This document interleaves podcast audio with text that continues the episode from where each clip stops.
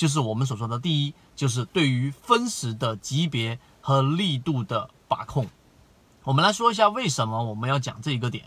其实，在缠论过程当中，他所讲到的级别，会让我们对一只个股的观察不仅仅是日线级别了，已经变成了我们说的这一种呃半小时的，或者说一小时的六十分钟级别、三十分钟级别，或者是到十五分钟级别等等等等。那么，我们之之所以要把我们的观察周期从原来的日线级别跳到了这种小级别的目的在于什么地方？其实就是要观察它的力度。那么第二点，在我前面一个视频和前面几个视频都有在讲到一个水上水下的概念，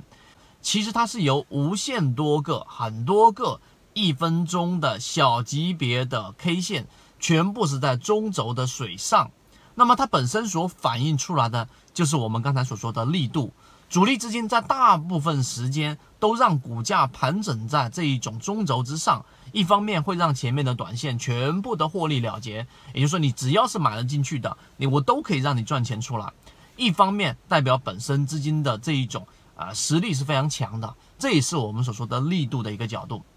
那么回到刚才我说的缠论，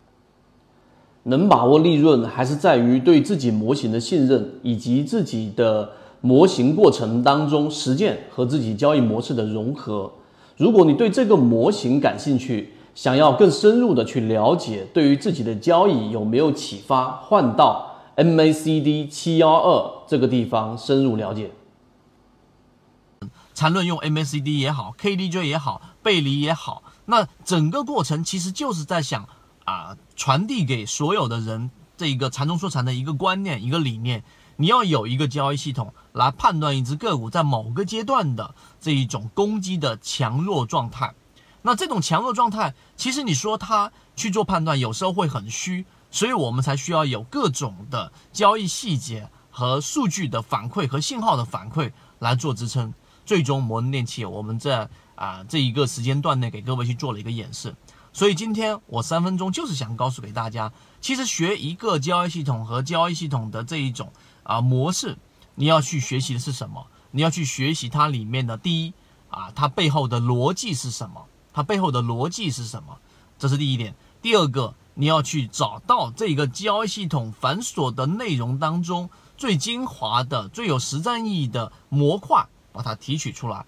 然后融入到自己的交易系统当中，这个才是最有实战意义的一个内容。今天三分钟，希望对各位来说有所帮助。禅中说禅的禅论，后面我们还会不断的去讲，但我们会去讲的所有内容都会归结于实战。好，今天讲这么多，各位再见。